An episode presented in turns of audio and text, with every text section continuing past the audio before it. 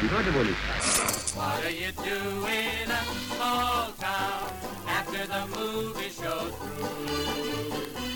A few powerful companies. Main Street is struggling. Monopolies killed my hometown. Welcome to episode 7 of Monopolies Killed My Hometown. I'm your host, Andrew Cameron. And so, just a reminder with this podcast, I'm exploring how our decision to change our competition laws in the 1980s has led to the decline of small towns and small businesses. Specifically, I'm looking at my hometown of Amherst, Nova Scotia, and I'm looking at my experiences growing up here and then moving back to run my business. You know, ultimately, I want our small towns, small businesses, and people to have more control and agency over their own lives and futures. When we are governed by corporations headquartered elsewhere, we can lose control over communities and ultimately our hope. I'm recording this Saturday, July 9th. Luckily, I'm recording right to my computer. We're on uh, day two of our massive Rogers internet outage. My cell phone's still not working, but I can still record this one. So, the fact one company having problems shuts down so much of our economy and causes so many problems for everybody is something that we need to, you know, stop and think about. And again, circles back to my episode from last week talking about thinking about our communities and our country as an ecosystem and a healthy ecosystem being in balance and competition laws being what lets us bring our communities back into balance when corporations and businesses amass too much power. We basically had one business have a problem and that shut down cell phones, home internet, phones, the Interac network so businesses can't take debit. Like we've had massive outages because one company had problems. This all being said, I feel really bad for the software engineers and the uh, people looking to actually fix the problem with Rogers. This has got to be horrible for them. Hopefully, gets resolved today, but there is another conversation, especially around Rogers wanting to buy Shaw. We've got to think about this a whole lot more.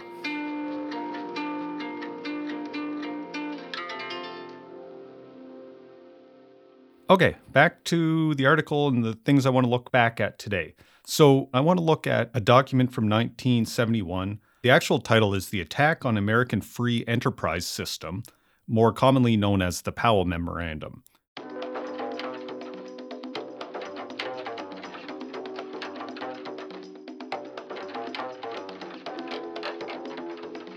It was written by Lewis Powell for the Education Committee of the U.S. Chamber of Commerce. And this confidential memo was submitted two months before Lewis Powell was nominated to sit on the U.S. Supreme Court. And so, my goals with this podcast is search through the Canadian history and our Canadian documents. And I chose this American document for this episode for two reasons. One, Canada tends to follow the path of the US on economic issues. You know, we make our own political and economic decisions. You know, like for example, in the great financial crash in 2008, we had different banking regulations, which may have insulated Canada from some of the worst effects of that crash. But we did enter into NAFTA, the North American Free Trade Agreement, we adopted most of the neoliberal thinking that came from the US, especially around competition policy and taxation and regulation. And I wanted to pick this one because the Powell memo is typically viewed as the call to arms for the capitalist reactionary movement starting in the 1970s. And second, in the last episode, I talked about viewing competition through the lens of, of an ecosystem in that I want the types of competition that make the whole forest or ecosystem stronger and better. And I made a comment that in a forest, you know, the largest trees can't go change the natural laws to prevent smaller trees from competing with the largest trees. But that in our society, once someone masses enough power, they can change the rules to enshrine their power to the detriment of everyone else.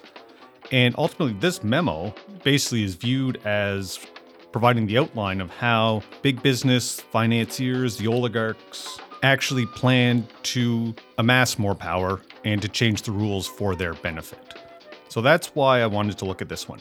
The other thing that's kind of connected in why I want to talk about this one is because it is the Chamber of Commerce. And Canada, we have the Canadian Chamber of Commerce, and we have a lot of local chambers of commerce. I'm actually a member of two of them, one in Amherst and one in Yarmouth, Nova Scotia.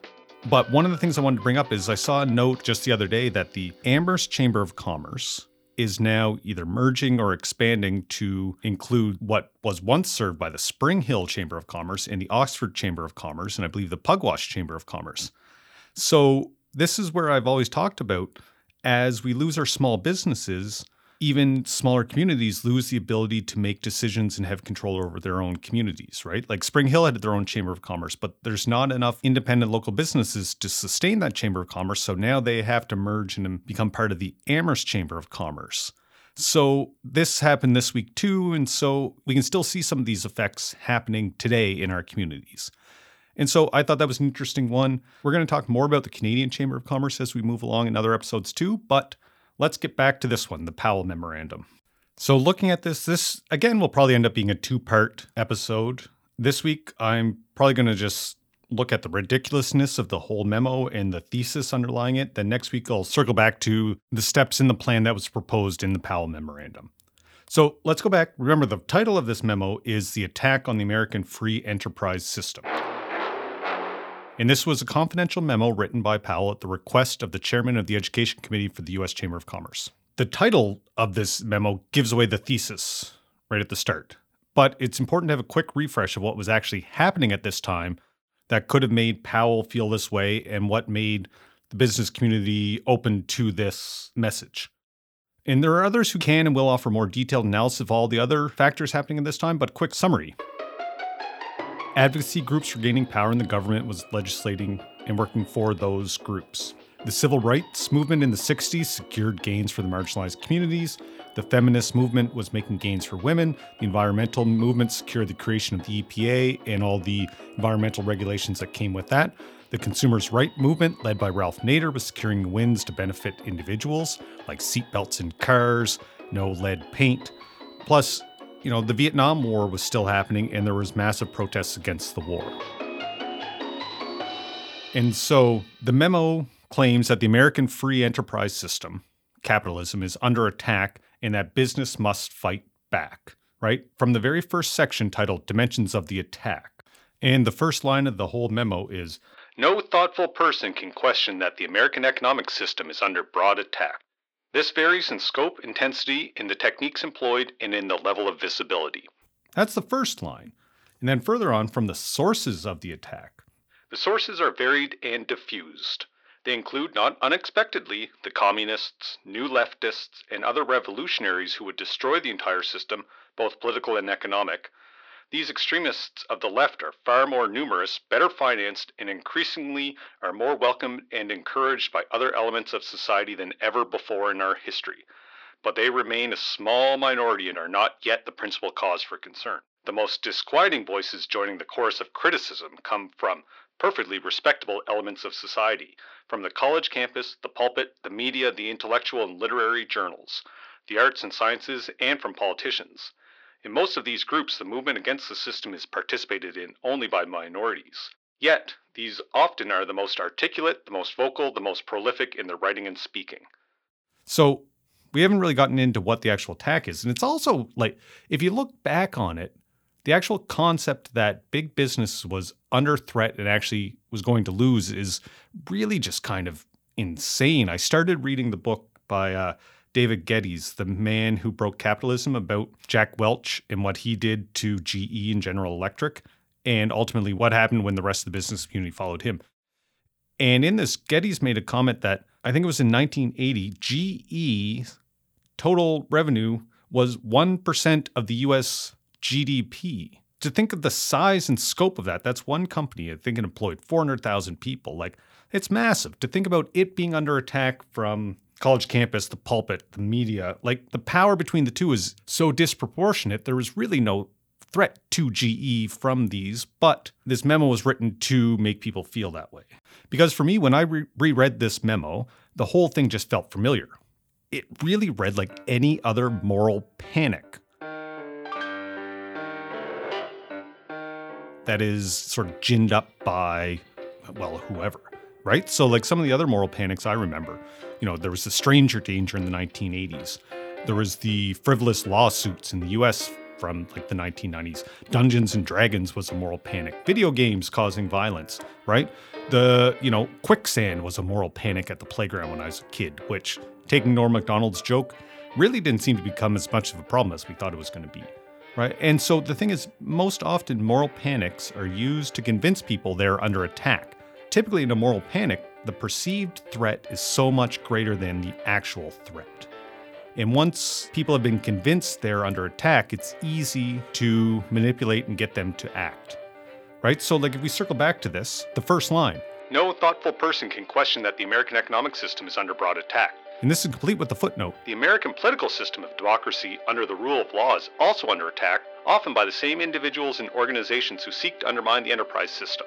You read that and you see that there's nothing backing up that claim that the system is actually under attack, but they're written in a way that if you were to disagree with it, then you're not a thoughtful person. And especially when you have somebody that's going to be nominated to be on the Supreme Court of the United States in two months, calling somebody who doesn't agree with them not a thoughtful person, it's going to prime people to agree so that they can be a thoughtful person. And then in the second paragraph of the memo, he says, There have always have been some who opposed the American system and preferred socialism or some form of statism, communism or fascism. Also, there always have been critics of the system whose criticism has been wholesome and constructive so as long as the objective was to improve rather than to subvert or destroy. Right. So even that paragraph basically presents it as there is either capitalism, socialism, or communism. But luckily, though, I mean, he did allow for people whose criticisms are wholesome and constructive. Those are acceptable. But that's, to me, that's what activists were doing.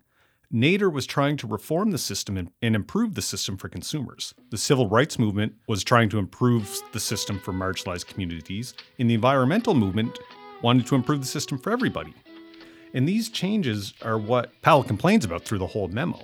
And so I guess, you know, the activists who wanted to reform the system to benefit themselves were doing it wrong. Right? They weren't doing it in the way that the business community wanted them to do it. And so this to me is a relevant thing to keep in mind as we move through our review of the Competition Act in Canada and in the UK and the US and the EU because one tactic that the business community and the incumbents will use is to try to prevent other voices from being involved or being heard. And that's what Powell is also complaining about in this memo. The US government listened to consumer advocates, civil rights, and environmental movement at the expense of business and corporations.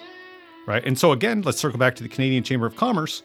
This is happening now. They've called for an upcoming review of the Competition Act to be completed by an quote unquote arm's length expert panel to develop recommendations on potential changes to the Competition Act.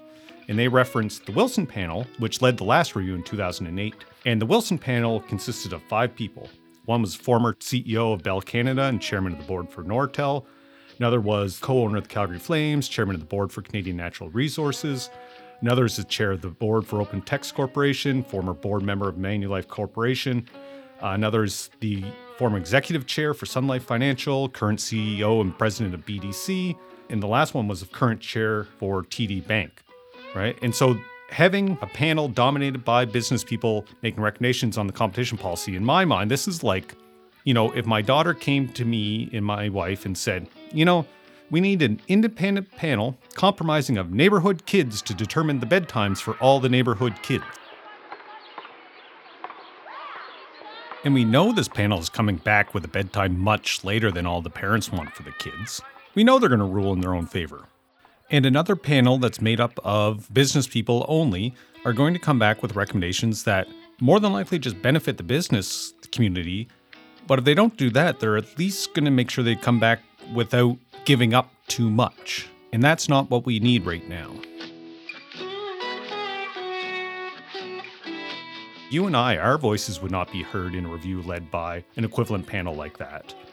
Right? So we can't let this happen. We need all sorts of voices. And I believe Commissioner Boswell is sincere about making sure that we hear a lot of voices and a lot of different voices in our Canadian review of the Act. Okay, let's come back to the Powell memo. And so, like I said, when I read it, this reads like a moral panic document. And so, Michael Hobbes is a journalist and co host of the Maintenance Phase podcast with Aubrey Gordon and formerly co hosted You're Wrong About with Sarah Marshall. I'm a big fan of both pods. And he wrote an article about how to spot a moral panic while it's happening. he identified four key traits to look for when identifying them. And so the traits are first, low stakes. Typically, the examples of moral panic don't have serious consequences or may not have actually had any consequences. Number two, irrelevant examples. Again, in this, the examples typically sound like they're proving the argument, but on further investigation, they don't. Three, misleading statistics. The data that is used doesn't hold up to rigorous investigation. And four, false equivalence. So equating two unequal problems as being equal.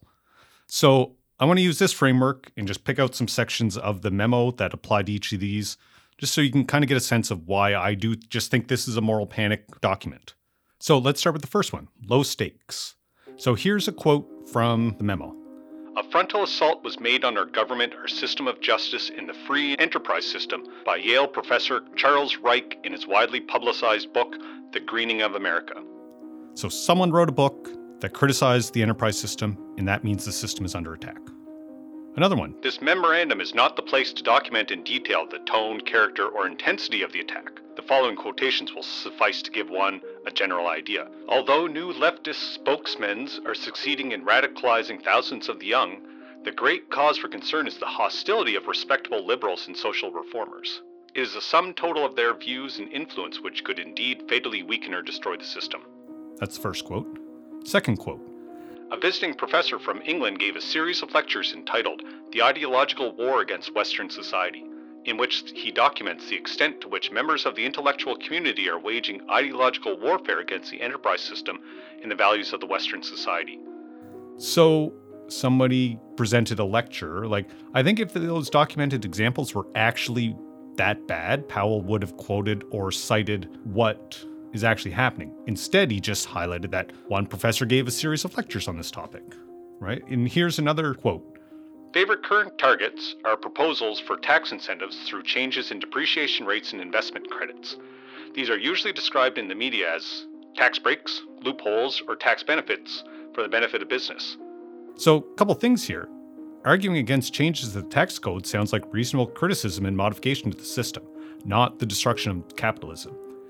And I thought he wanted constructive criticism. Second, right, the media is pointing out facts and making big business feel bad. And that's what's going to destroy the free enterprise system?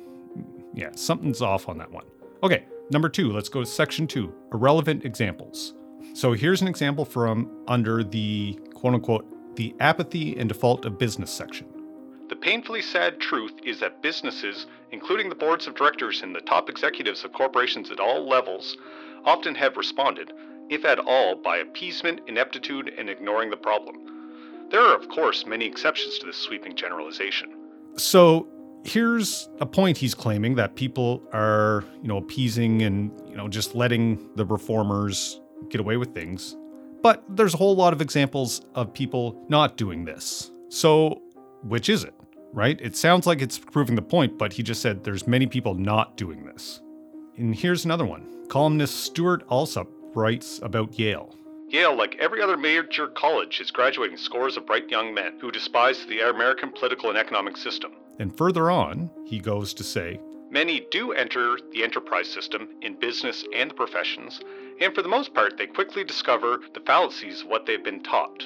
So, sure, that's one way to think about that. The other way to describe this is quote unquote, person changes their opinion as they grow older right? We do this all the time, and it's not a threat to society. Also, and this one's going to sound very, very, very familiar, footnote 11 says On many campuses, freedom of speech has been denied to all who express moderate or conservative viewpoints. So, if I have time in the episode, we'll circle back to this because this is a common thing we're still hearing today. Okay, third category misleading statistics. Here's a couple stats that have been quoted. So, a recent poll of students on 12 representative campuses reported that almost half the students favored socialization of basic U.S. industries. So, that's how the stat was presented in the Powell memo. Sounds kind of bad, almost half. But that means, like another way could present this stat is more than half the students polled at 12 representative campuses were against the socialization of basic U.S. industries. Again, in democracy, typically, if more than 50% want to do something, that's what we do, right?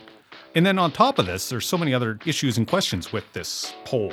How did they define socializing basic US industries? What industries are in there? How many students were actually interviewed? What industries did they mean when they thought of basic US industries? What campuses were they at? Right? Like there's a whole lot behind that stat. Here's another good one. So, quoting The number of speeches made on college campuses by avowed communists in 1970 was 100. and then follows up in another line, quoting There were, of course, many hundreds of appearances by leftists and ultra liberals who urged the types of viewpoints indicated earlier in the memorandum. End quote. Okay, let's unpack this one. In 1970, 100 communists spoke at universities or colleges in the US. Right? So we need some further clarification to know if this is actually a problem or not. Do we know how many students attended these speeches? Were they protested by speeches? What did they talk about?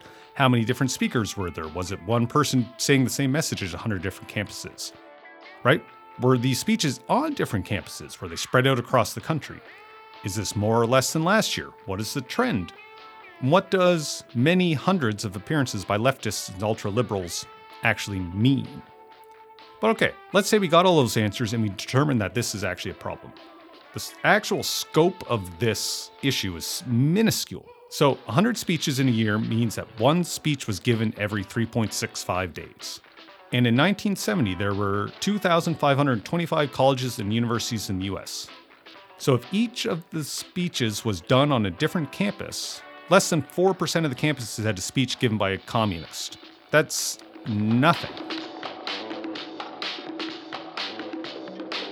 And this leads into the last category for spotting moral panics false equivalency. After the stat about communist speeches on campus, Powell states in the memo that, quote, there was no corresponding representation of American business, or indeed by individuals or organizations who appeared in support of the American system of government and business. End quote. Really? So, 100 pro business people did not speak on all of the campuses over the whole year. There was no advertising on campus for any products. There was no restaurants, no businesses on campus. There were no job fairs. There was no recruitment of university students. You know, there's no corporate sponsorship of any events, no advertising at football games or basketball games or anything. No buildings were named after business people. No alumni associations full of business people and people pro free enterprise system were involved in the campus at all. Who was on the board of the directors of the universities? Right? There were no co op placements or work terms for students. There were no pro business professors in the business departments. Like, this is the false equivalency of, well, those 100 communists gave a speech, but 100 business people didn't get to give speeches, so therefore equal. But what else did the business and pro free enterprise system get to do that we'll say people against it didn't? Right? So I'm not going to keep going on this because getting near the end of this episode, but I guess looking back on this, Powell wrote this memo to scare the business community and to scare the business community to act. And in the 1970s, there may have been stuff going on that needed to be reformed and done.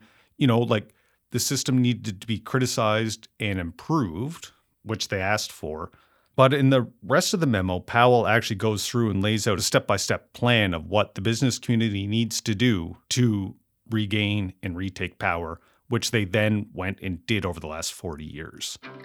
So, in the next episode, I'm going to go back to the memo and work through what those steps were and kind of see how they played out and what was done with that. It's quite interesting because it's almost like the business community was telling everybody else to offer criticisms to improve the system, and that they went out and basically restructured the whole thing. Like it's a weird dichotomy. Anyways, check back in a couple weeks. So please subscribe in your favorite podcast listening app. Let anybody else know that you think may enjoy this podcast. And we'll see you back in a few weeks. Take care, everyone. What are you doing in a small town after the movie show's through? A few powerful companies. Main Street is struggling. Monopolies killed my hometown.